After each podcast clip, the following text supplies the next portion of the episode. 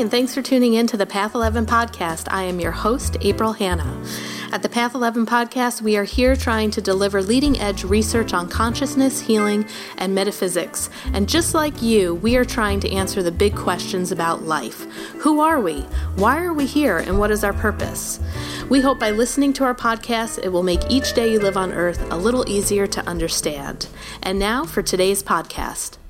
Hey, Path 11 podcast listeners. I was wondering if you have checked out our Patreon page yet. If not, you can go to path11podcast.com and click on the Patreon button.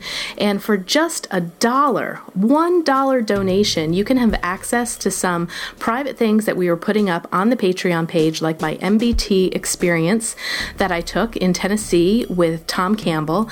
I did a an audio journal for about the four days explaining what had happened to me during my binaural beat session sessions. It was amazing, impacted my life, changed my life. But we are only going to allow our Patreon uh, supporters access to the four days of my journal entry. And it is a Food for Thought Friday, so that is where you can find it. You can donate just a dollar to listen to it. If you like the content that we have up on Patreon, you can continue to keep your subscription for $1 a month. Otherwise, you can cancel it at any time. So head on over path11podcast.com and click on the button that says Patreon. I have a quick announcement before we get to our guest today on the Path 11 podcast. And I wanted to remind you that you can head on over to our website, path11productions.com, and you're going to see Afterlife Awareness Conference. I'd like you to click on that link. And I want you to know that we now have a membership to the directory of all the videos from this live stream event that we filmed back in November of 2018. There were some amazing speakers at this conference, which include William Buhlman from the Monroe Institute, Suzanne Northrup, and Thomas John, who were amazing psychic mediums. You get a chance to see them reading the audience and the people validating what they were saying. Another one of my favorites was Suzanne Giesemann, who is also a medium and intuitive counselor and told a fantastic account and story of a soul that had passed away but left all of these clues and came back to communicate with people. Um, Monica Williams Murphy, she is a doctor and and had a great presentation about conscious dying in the clinical setting. Terry Daniel and Linda Fitch also had amazing uh, workshops that they presented as well. So I'd like you guys to head on over path11productions.com and click on Afterlife Conference. Check out and see all the videos that we have available to you for this membership that we have going on. And now on to our show.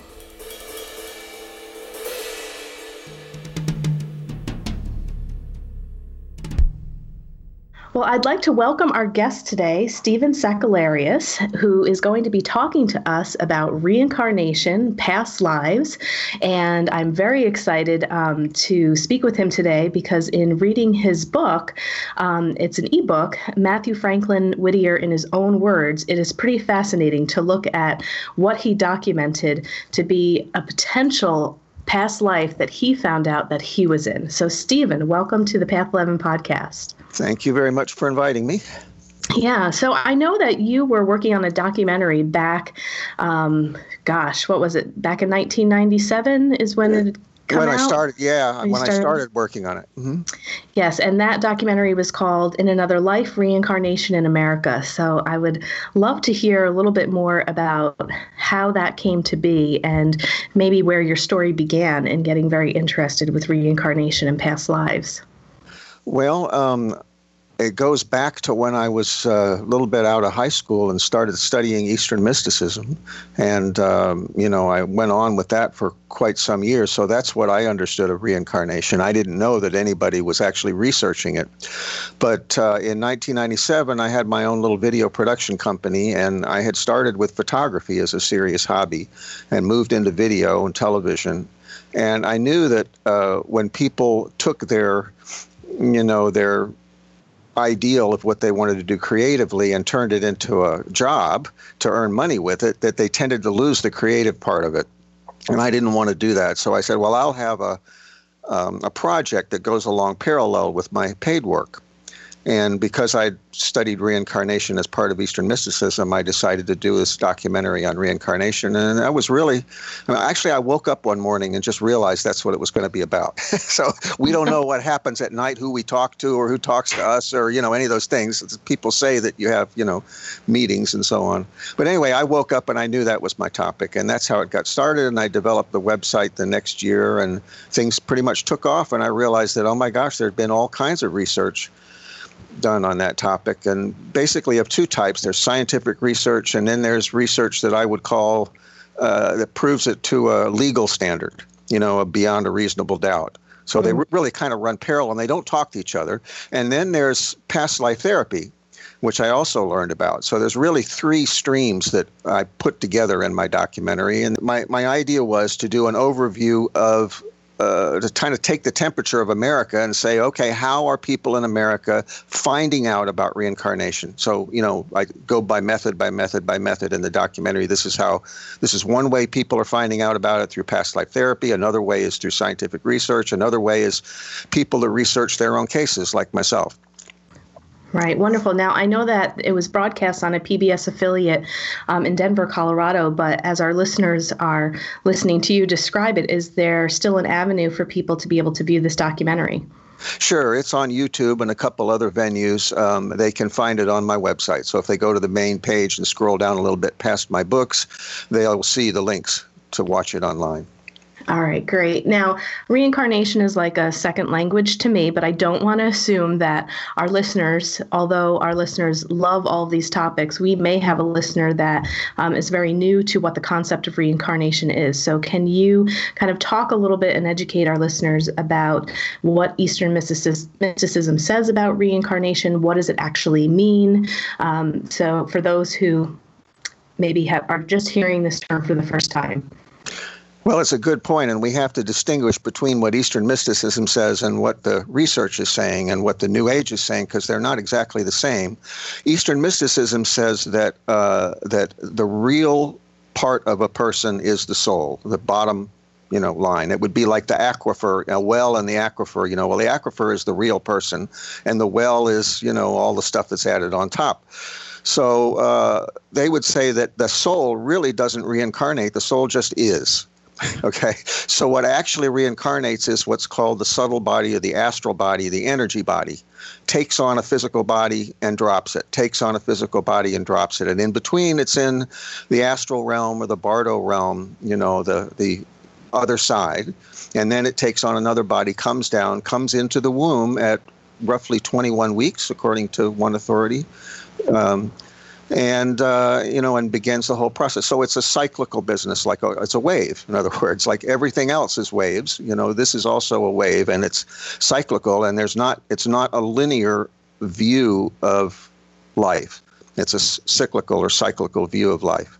So. Um, then, then you get into why it's done and what is remembered and what isn't, and what is what survives into the next reincarnation and what actually has died, you know, uh, and there's my own study uh, informed some of these things in terms of specifically what is it about you that's the same and what has changed, you know.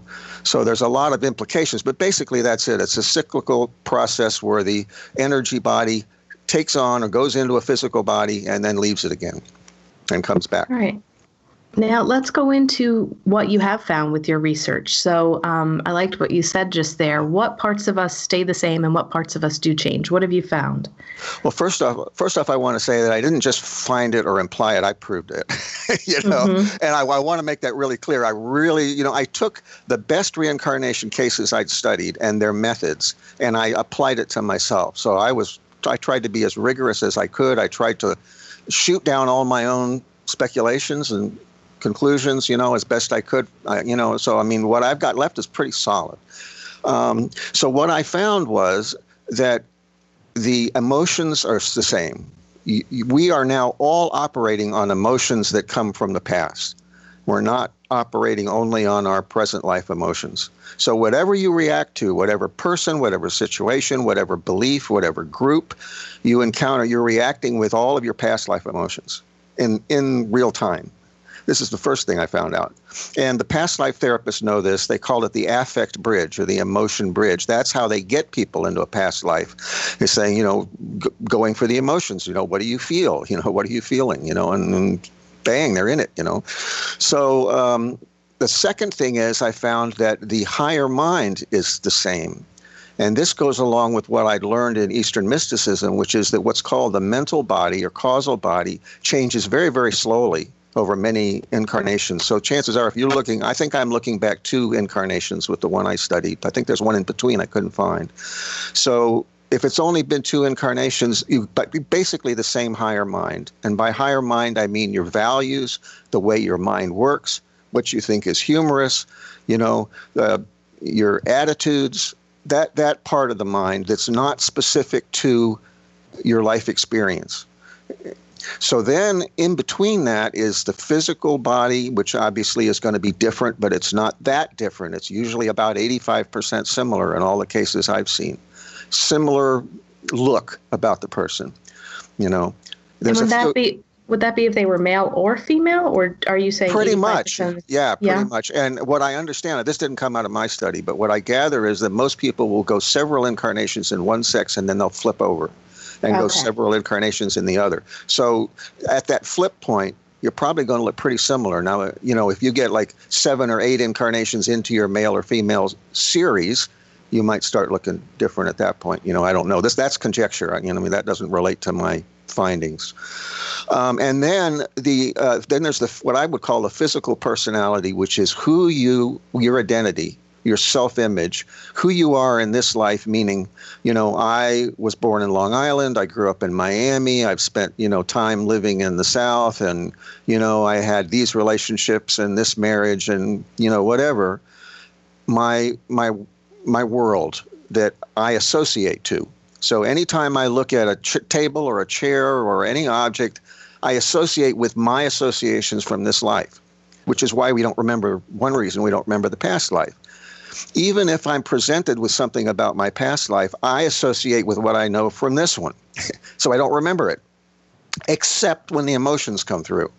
So if there's strong emotions, if I'm confronted with something, and this happened, I mean, I've documented this in my own case. If I'm confronted with something from my past life and there was very powerful emotion around it, the uh, cognitive memories can leak through in flashes. And those flashes stay exactly the same. They're like, you know, split second glimpses and they never change. It's always the same, you know. So, you know, that's that's what doesn't come through except under certain circumstances. Wow. So what that kind of that takes my mind to say, well, then is there this imprint on our consciousness? Like if you're saying like the strong emotions are always related um, from past life emotions, then it seems like that there's some sort of uh, you know memory that that is held. I think there's a lot more memory than people think there is. I yeah. think we're constantly experiencing past life memories and we don't realize it because we think it's all part of this life. But for example, in past life therapy, there's phobias. A person's desperately afraid of water and afraid of being caught in a tight space. And there's no reason in this life for that. you know? Mm-hmm. So it's so, you know, but it makes perfect sense when you find out what happened in the past life. So you're actually experiencing your past life now, except for that one layer of physical personality, which forms what they call the river of Lethe or the river of forgetfulness, you know, amnesia. It's basically like we have profound amnesia on that level. And it, the amnesia, I'm thinking, you know, has to happen, or else we really wouldn't be able to function fully in this incarnation. Yeah, and I found it tricky, especially what I found is the more I immersed myself. See, I found a great number of uh, pieces of literature that I wrote in my past life, like 1,500 published pieces I ended up finding. So, and a lot of this is essays, and some of it is uh, travelogue. So it's basically like a public diary. So I've got this huge pile of of uh, writing that I did in my past life. So, you know, I in a way I've got past life memory, but I have it mostly vicariously. I forget where I was going with that. I was going somewhere with it, and I lost. So maybe you can trigger my memory. But yeah, no, that's fine. But I would I would really like us now to get into how you began to investigate and research your past life, and you ended up, you know, writing your book about it and documenting it, and it's a fascinating story. So I'd like you to kind of uh, begin and take our listeners through this journey that you went through. Oh boy, well here we go. okay, okay, so. Um, let's see, where do I? Question is where to pick it up. Um, in 2003, when I released my documentary, I did a, a, print interview, an online interview, you know, where she sent me the questions and I answered the questions and I sent them back. So, uh, in the course of that interview, um, I said that, let's see, I've got it. I've got it quoted here. This is in uh, fall of 2003. And this, by the way, is preserved on uh, archive.org. And this is important because I'm trying to prove these things, right? So right. this printed interview was preserved by the Wayback Machine of archive.org, which means I couldn't have tampered with it. You know, it shows the date it, it, and, and it's there. So uh, I was asked if I remembered any of my past lives and how they might have influenced my work, and this was my answer. I do think that several of my past lives have been very influential in my work. I have, through intuition, glimpses, and educated guesswork, identified a few lives I feel pretty sure of, and a number of others I have hints of. Then I said, I've been a writer, connected, I think, with the Romantic poets, for example. Not any of the famous ones, as near as I can tell, but I think I knew some of them personally and ascribed to their overall philosophy, for better or worse. So I had felt that all my life, you know. So uh, I went back to childhood, even when I first encountered some of these romantic poets and had these, you know, very strong feelings about them. Um, and then I forgot about it. Now, I had also had a psychic reading in which, uh, with a woman named Patricia Kobler in Atlanta, who had told me that she thought I had been a female writer.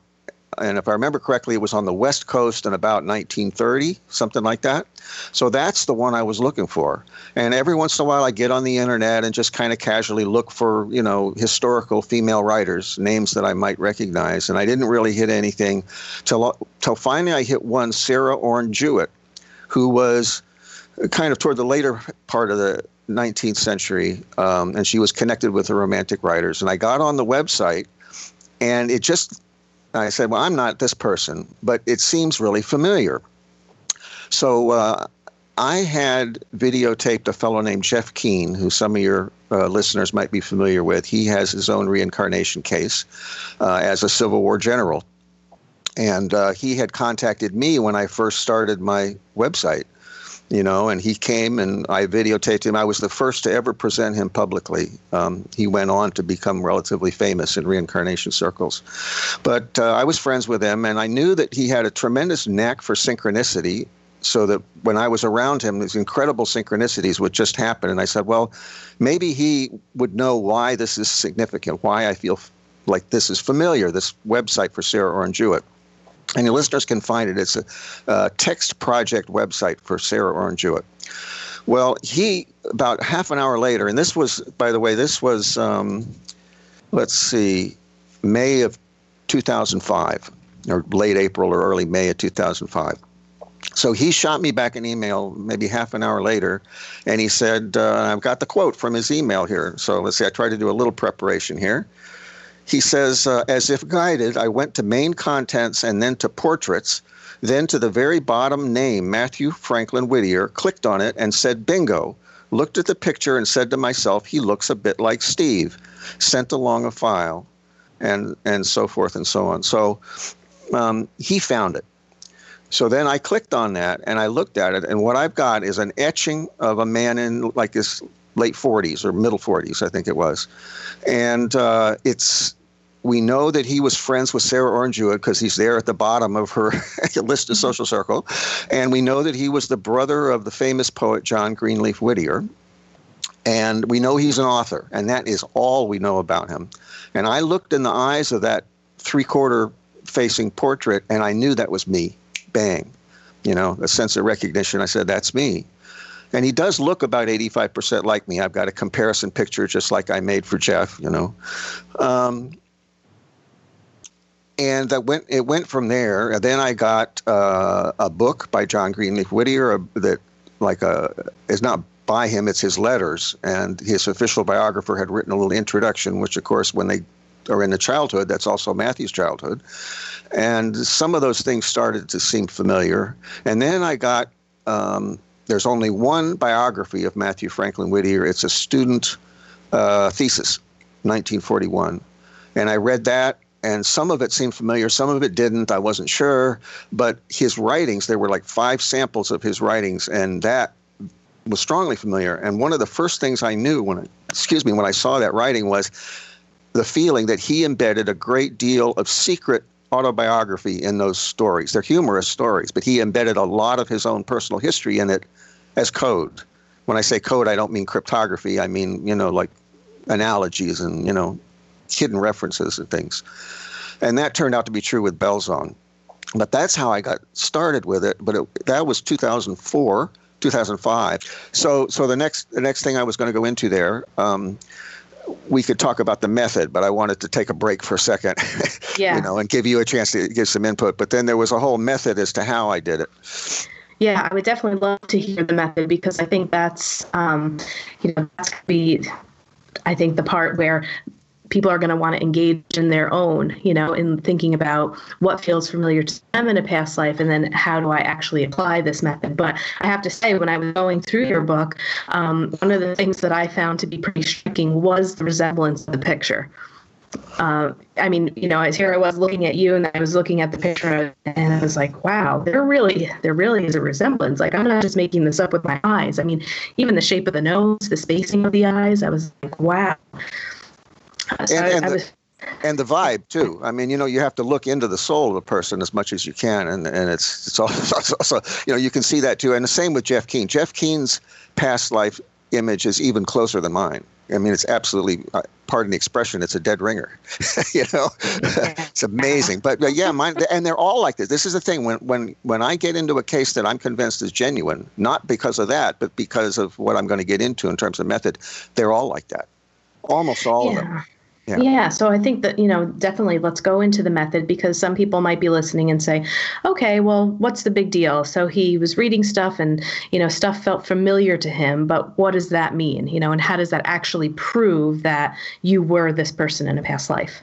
Well, that's the that's the meat of the thing. And as you know, my book is very long, and I have another sequel on top of it. So, and I'll get into why they're so long in a minute. Part of it is this that I wanted to really prove it. You know, not just you know, mm-hmm. not just infer it. Now, a lot of people have have done reincarnation comparisons where they rely primarily on synchronicities and coincidences. They say that, uh, you know, I started school on April 11th and this person started school on April 11th. And, you know, I married somebody named Jane and they married somebody named Jane, you know, and there is something to that. But it's not what I call the real evidence. It's kind of the icing on the cake. Mm-hmm. Now, when when you want to look at real evidence, I had two sources. Again, and again, the diff- same sources that went into my documentary. There's Dr. Ian Stevenson's work and his colleagues who studied children, young children who remembered a lot of specific details about their past life without any re- way of having known it. Now, there's there's an objection, a skeptical objection called cryptomnesia, which means false memories and that means that say I you know I ha- I'm under hypnosis for example and I'm remembering a life about the 1600s and being in a war but I watched a you know then then somebody realizes oh I, I watched a movie about that 10 years ago you know the same thing. And some of the things that were in the movies were coming up in the regression. And you know i mean there's there's cases like that where there's a big question thrown around it because they could have gotten it from a book or they could have gotten it from a movie See, so if you're really serious about proving a past life, you've got to get around that objection. You've got to defeat it. So Dr. Stevenson cut out the whole business. He cut out hypnosis for the most part, although he used it some, which I personally know because I've corresponded with him. Um, he was supposed to be in my documentary, by the way, and he pulled out. so that's another uh-huh. story. Um, I think he pulled out because there were other elements in it that he didn't want to be associated with. But um, you've got to eliminate cryptomnesia or false memory, and he did it by just focusing on children that didn't have any experiences. They hadn't watched any movies. These are children in rural villages in India, you know, to start with. And they hadn't watched any movies. They hadn't read any books. Nobody told them, you know, about the guy that uh, used to uh, run a video store, you know, or used to, you know, use some kind of milk machine or something, and he was shot in the back of the head, and uh, you know, and, and he had he lived here, and he had sister and brother and mother and everybody, and the kid's remembering all this stuff, and not only that, the kid has a has a birthmark that corresponds to where the guy was shot. you know, mm. this is Dr. Stevenson's research, and, and anybody's interested in reincarnation, if they haven't studied Dr. Ian Stevenson, they need to study him. Um, but then, so so I I borrowed on his methods. You know, he what he wants is statements from children which could be verified, which they could not possibly have known, which then were verified after the statements were made.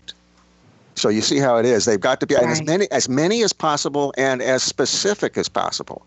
So we want specific idiosyncratic statements like the money was buried under the door. Okay, or mm-hmm. I I marked the letter H on the door, you know, or you know, my wife was afraid of snakes. Or something specific and the kid remembers it. He had no way of knowing. They go back they verify it after his statements.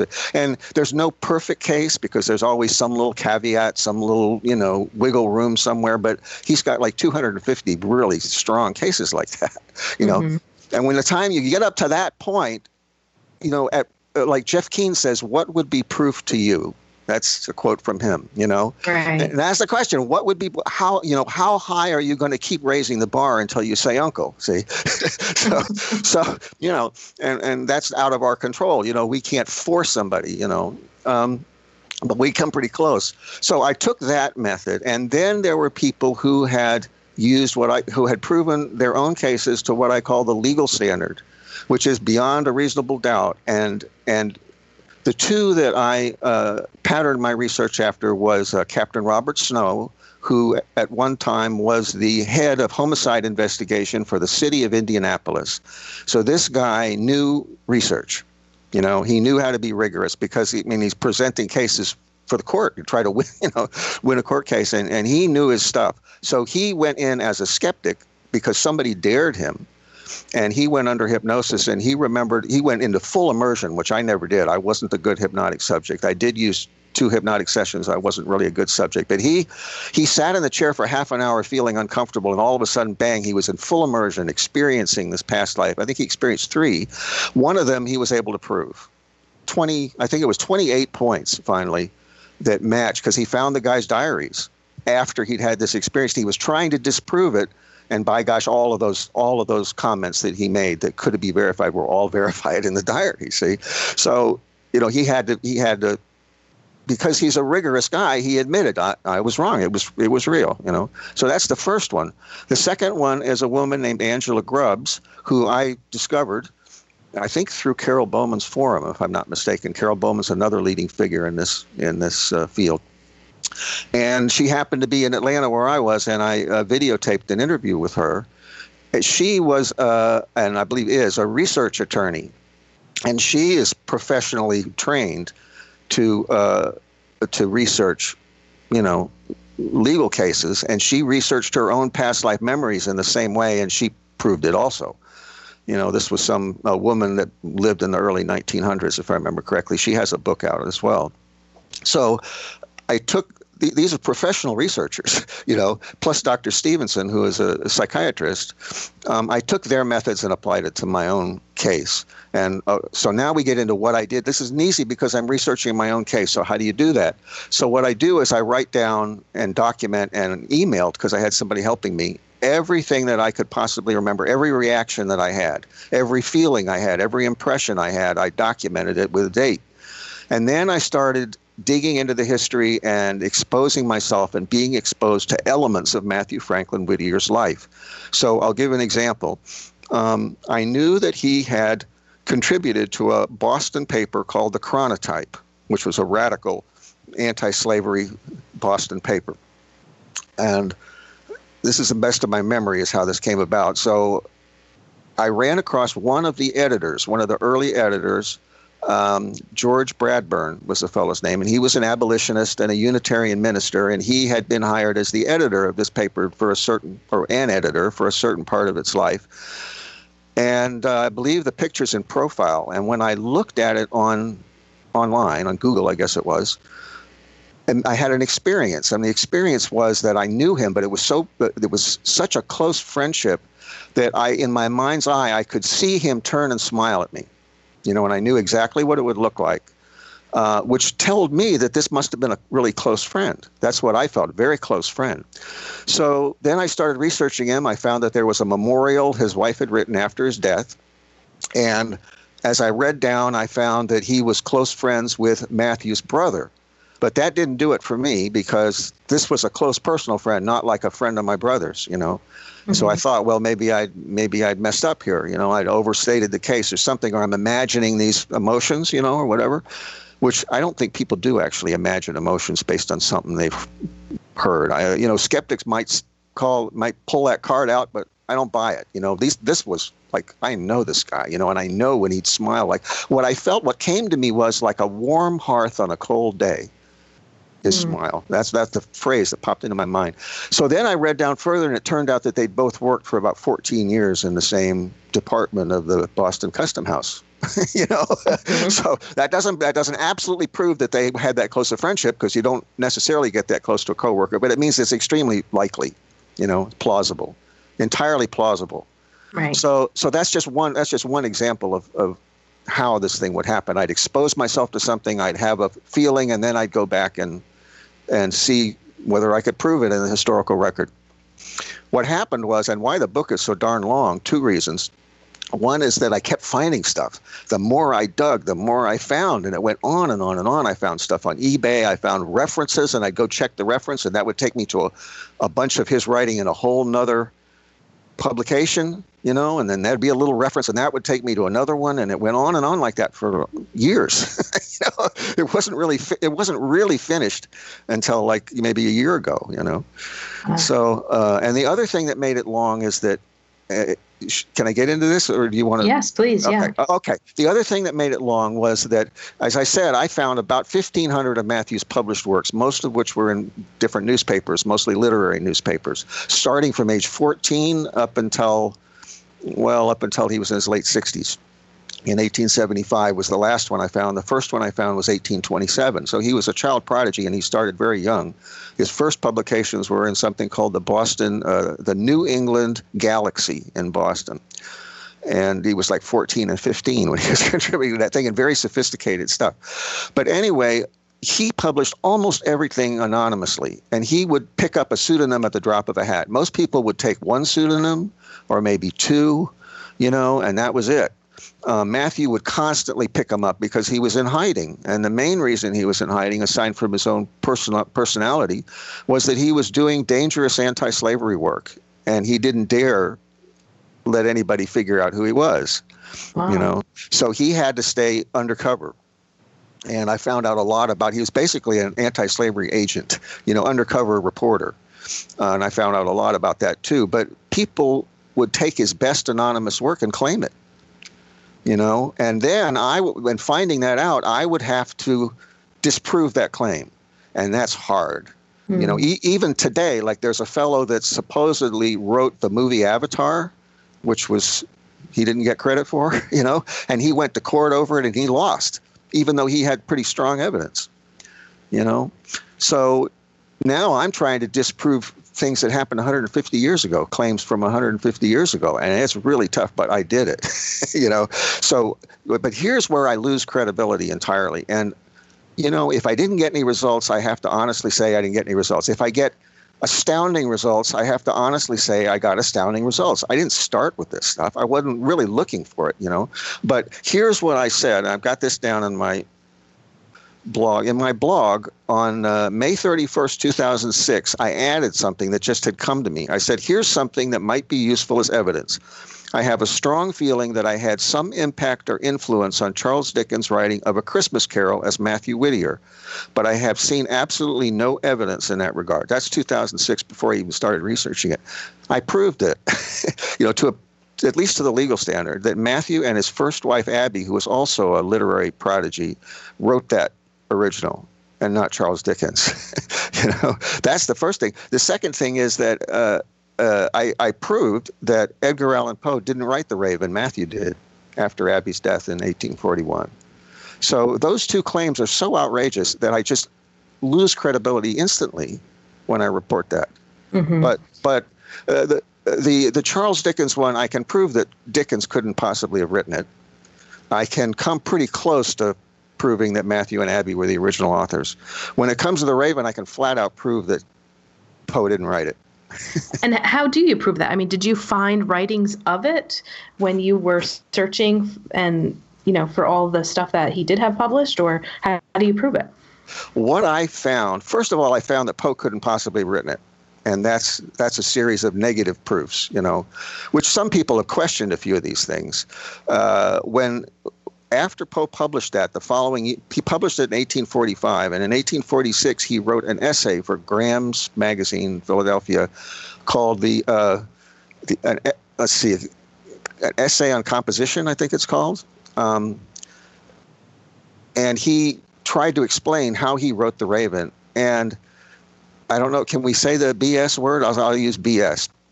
Um, uh, all professors know when you're BSing on an essay, and they put some of them will put a big red F on it. you know, that's exactly what he was doing there. If you look at it, and there's a few people that have commented on it, it's obviously and manifestly BS. You know, what he's this this is a grief poem, and it's a poem uh, with occult overtones about a grief crisis you know the, the per, uh, a faith crisis excuse me. It's a it's a faith crisis poem of somebody who was sincerely grieving. And poe's explanation was that it was an intellectual exercise. He just talks about style you know. So um, so that's that's one side of it. But i can definitely prove that on multiple occasions matthew encoded protests in his writing uh, to poe saying that he, you know, protesting that he'd stolen it. So that's what I can prove. I can prove that Matthew Franklin Whittier, on numerous occasions, charged Poe with having stolen it. What I don't have, of course, is Poe admitting it, which you're never going to get, you know. Right. But I can also show that there was a back and forth between them. There had to have been a back and forth in correspondence where Matthew would charge him and Poe would just blow him off, you know. Mm-hmm. Um, but I have some examples. I'm not just going to stop there. you know, let me uh, Okay, so there's many of these. So there's you know this is don't take this in isolation. Now there's a bunch of them, but uh, first off, I found that Matthew was writing as the review editor for the port for the New York Tribune. Excuse me, when the Raven was published in New York. So Matthew was there on site. Matthew was a reviewer for a major New York City newspaper at the same time that Poe was also a reviewer for a New York City newspaper. They were like a block away from each other, basically. Um, and then I had to get into that because that whole series is claimed for Margaret Fuller. Margaret Fuller was the literary editor of the New York Tribune during this period. She is credited with all of the reviews and essays and reports that Matthew wrote during that year and a half. So I had to take that away from Margaret Fuller before I could look at this evidence for Poe. And they're all they all know each other. I mean, Fuller and Poe were like friends, and you know, so this is a, a tight little group here. Um, but Matthew had written with the star or asterisk, which is all of these pieces are signed with a big asterisk. Matthew had used that years ago, since 1831, 1832. He'd used asterisk to to write reviews. He used it all his life, and I figured out what it meant um, Abby was a mystic. She was an occultist and a mystic, and she believed that the stars were living, and she believed that, that the stars at least represented souls in heaven, and she thought of herself and Matthew as twin stars. This is his soulmate, his first wife. So after she died, he would sign everything with the one star, the one remaining star. So mm-hmm. that's what it meant to him. And this brings up the point that with these people that claim these these writings that are really Matthew's, Matthew has a deep backstory. These guys don't have any backstory. See? So that's one way you can tell that he's the real author and they aren't because you know once I know his life, I know why he used these things, why he wrote them, what he was referring to. You know, they all have this deep backstory to them. So that's the deep backstory to the asterisk. It's it's his half of the star of the uh, soulmate couple. So so now um, uh, after Poe publishes The Raven under his name, it was actually published twice, right about at the same time. One of them was published under blank Quarles. It's a reference to Francis Quarles, a, a poet from the 1600s, 17th century poet, a very deeply religious poet. There's no reason why Poe would identify with this guy because Poe wasn't religious, you know, and Quarles's poetry is all deeply faith based. But Matthew was and Abby was. So in before the Raven comes out, in one of Matthew's reviews, he praises a, Poe by, a, a poem by Francis Quarles, who's fairly obscure. So we, but right before the Raven comes out, signed Quarles, we've got Matthew under the asterisk praising a poet, poem by Francis Quarles. So that's one little piece. Okay, so so then the other thing you have to know is that Matthew appears to have been the real author of La Fontaine's Fables, translated into English, published the year Abby died in 1841. They came out under the name of Elizur Wright. Elizur Wright was the editor of the Boston Chronotype. They apparently were friends before then. What I remember is that this was Matthew's homework when Abby was teaching him French. Abby was half French. French was spoken in their home. She was teach. She was his tutor, even though she was four years younger. She was teaching him French. excuse me, and she had him translate these fables as homework. And they decided to let Elizur Wright publish them but Abby was very strong about not. She's a Victorian, you know. She didn't want anybody to to know that she had written it or helped write it. She and she encouraged Matthew to stay anonymous because that would uh, avoid the uh, pitfall of fame and egotism. See, so so uh, they published it anonymously, but Matthew knew these fables backwards and forwards. So now he reviews or is asked to review or forced to review by the editor Poe's compilation. Poe published The Raven and Other Poems, a compilation. Matthew knew damn well it wasn't his poem. He responded in a few ways, but one of the ways he responded was to say the following, and I'm taking it a little out of context. Matthew says, We have taken people at their word, and while rejoicing that women could bear neglect without feeling mean pique, and that authors rising above self love could show candor about their works and magnanimously meet both justice and injustice, we have been rudely awakened from our dream and found that Chanticleer, who crowed, crowed so bravely, showed himself at last but a dunghill fowl. Well, I know what Chanticleer is. Chanticleer is a rooster, and it's a reference to this fable. Now, the, the fables of La Fontaine are Aesop's fables translated in verse in French, and then Matthew translated them back into English. So here it's, it's only two stanzas. Here's the poem The Cock and the Pearl. A cock scratched up one day a pearl of purest ray, which to a jeweler he bore. I think it fine, he said, but yet a crumb of bread to me were worth a great deal more. That's the first stanza. Now check out the second stanza. So did a dunce inherit a manuscript of merit, which to a publisher he bore. Tis good, said he, I'm told, yet any coin of gold to me were worth a great deal more. The only way you know that is I know that Matthew puts these hidden references in there. He'll quote something, and you're supposed to look up the quote. Okay? Or he'll mm-hmm. quote something and leave a gap in the middle, and you're supposed to find out what's in the gap. He did this over and over. I've got, I don't know how many examples. This is the way he did his coded messages in his work. So what he did here was to make this passing reference to Chanticleer and the, and the dunghill fowl, you know, meaning that that's Poe. And then you're supposed to look up the fable. And the second, the second stanza of the fable says it specifically that he stole the manuscript and sold it. You know, but I've got 20. I counted them before, you know, a couple days ago in preparation for the interview. There's like 20 clues pointing to this. you know, and some of them are this. That's the strongest. Yeah, it's like the never-ending scavenger hunt. yeah, that that one I call my. Now, so let gun. me ask you. So so so you did all of this research. Like I said, it, it seems like the never-ending scavenger hunt. Um, you know, it led you on this adventure. What's what do you think? Like the whole purpose is in this incarnation to have found out about this past life, and how has it been helpful? That's a great question. Um, first off, there's the personal side of it again, our, our emotions don't don't disappear. They're still the same. So I have Matthew's emotions. and I wanted this thing straightened out, you know, because uh, I last count 15 or 16 different people claimed Matthew's work, and some of them got famous with it to, to varying degrees. You know, Dickens and Poe got outrageously famous, but other ones, you know, got fame to a certain level. Um, and I think that Matthew and Abby both had the Victorian idea that one should avoid fame because it leads to pride, spiritual pride and that one is much better. And, and this was not just them, a lot of people in that era published anonymously. But most of them published with, like I said, just one pseudonym so you could figure out who it was, you know. But they didn't, and their stuff got stolen a lot. Um, and I feel like he wanted to set that right because he realized it was a mistake.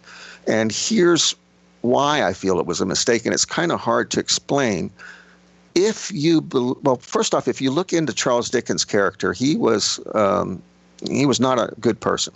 okay, um, and the same with Poe. Poe, everybody knew he wasn't a good person, you know, but Dickens, everybody thought he was wonderful, especially because of A Christmas Carol. Um, when you take a spiritual, uh, a channeled work, an inspired work, um, and you attribute it to a scoundrel, it it uh, it does two things. First off, it it somehow or other it uh, reduces the spiritual value of the thing. Secondly, it makes people open to, to anything the guy puts out. You know, now because Dickens wrote a Christmas Carol, we'll just absorb anything he wrote, you know, as being of the same quality. That opens people up to, you know, negative influences. And likewise with Poe. If Poe wrote The Raven, then we'll just swallow all this other stuff that's poisonous, you know. So it's not a good idea to let anybody else, you know, of lower spiritual vibration claim your work for that reason. For another reason, it's just wrong. you know, so there's a, you know there, there's a selfish part of it. So that's that's that side of it. But this is the perfect storm as far as proving reincarnation because not too many years ago, you may have heard of the Leininger case, or some of your listeners may be familiar with, uh, I think it's James Leininger case, a little boy who remembered that he was a, a World War II airplane pilot, and he could prove mm-hmm. it. You know, I mean, they they take him to the museum. He sees the plane. He knows what kind of Corsair that he used to fly. And his mom, his mommy says, uh, "Oh, you know, James, look at the uh, the bombs." He says, "That's not a bomb, mommy. That's a drop tank." you know, I don't know what a drop tank, but he knew. Right. You know what I'm saying? He proved it on a number of points. So, but that came out. It came out. Um, I forget the venue it came out in, but it was like mainstream television and then it disappeared. People forgot about it. Well, that's the way things are nowadays. Any outrageous thing can show up, and two days later, it's gone. Like you know, the world is like big uh, science fiction entertainment now. Nobody believes anything anymore, you know, or cares. But this case is different because if it is really proven that Matthew Franklin Whittier was and his wife was really the co-authors of A Christmas Carol. And if it is proven that Matthew Franklin Whittier was the real author of The Raven, the thing won't go away. And it cannot be separated from reincarnation proof. I, it's so integral integral and i'm first. If anybody else claims this stuff i'm first and i'll show up and i say wait a minute i have this in my book. I've been saying this for 10 years you know? So they might be able to ignore me but it's not going to be easy. That means that if this this is this is an earth-shaking, you know, 8.5 magnitude earthquake in the literary world, if not anywhere else. You know, these two things, because there have been people that have, that have spent their whole careers, you know, believing that, you know, that, and studying Dickens and studying Poe and believing these things. If that gets blown, reincarnation comes in with it, and reincarnation cannot be kicked out. So I feel like all of that was planned before I came in, and I'm the front man you know right you know you, so that's another significance of it do you also find um, you know with your findings of this evidence are you a little more emotionally settled in this lifetime even though there's still work to be done to really um, you know have people i guess take your research and I don't know, I don't want to say that people aren't believing it per se, but you know, if I'm thinking about what is the benefit of going through all of this work for this incarnation if we're always operating you know with our emotions from past life emotions was there an emotion that was healed in this lifetime with you discovering this uh, making you know these announcements and uncovering this information Well, you know, now we're into the, the just to stick with the personal side of it. It's difficult. It's unsettling. Um, it's emotionally difficult because things that I had put to rest, you know, a century and a half ago are now back.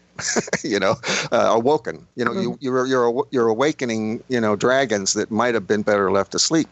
Um, so I find myself very frustrated at the lack of reaction to my work.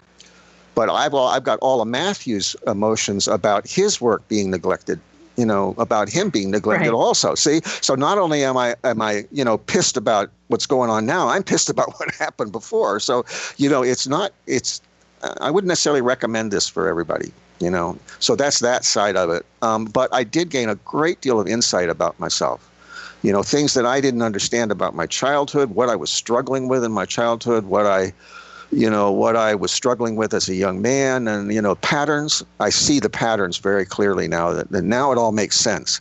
So that side of it has been a great help. But in terms of uh, uh, being settled or or calmed down or anything, no, it's been opposite. Okay. Well, I'd like you to give our listeners um, your website and also where they can find your ebook so they have the opportunity to take this journey with you and to go a little bit more um, into the depth of the research that you've done. Sure. The website is www.ial.goldthread.com, like a needle and thread, G O L D T H R E A D.com. The books are all listed right up at the top so they're easy to access. They're they're on Amazon.com and they're also on my own uh, personal online store. So uh, very easy to find. And then if you scroll down into the text, you'll find the link for the documentary as well. Wonderful. And if our listeners um, start to go into their own search, and if they have any questions, uh, are you open to answering any questions by email? Sure. Yeah, I'm, yeah. I'm fine with that. There's also I don't have the URL in front of me, but if you go to my uh, go to my website and look for the articles page, there's a link to the articles page. There is up near the top an article about my method, and that will give you lots of ideas on how you could start your own search. And there's certain things not to do. I mean, you want to get all of your memories and impressions down, dated, and even preserved with some with some other, you know, uh, reliable person, if at all possible uh, before you start researching.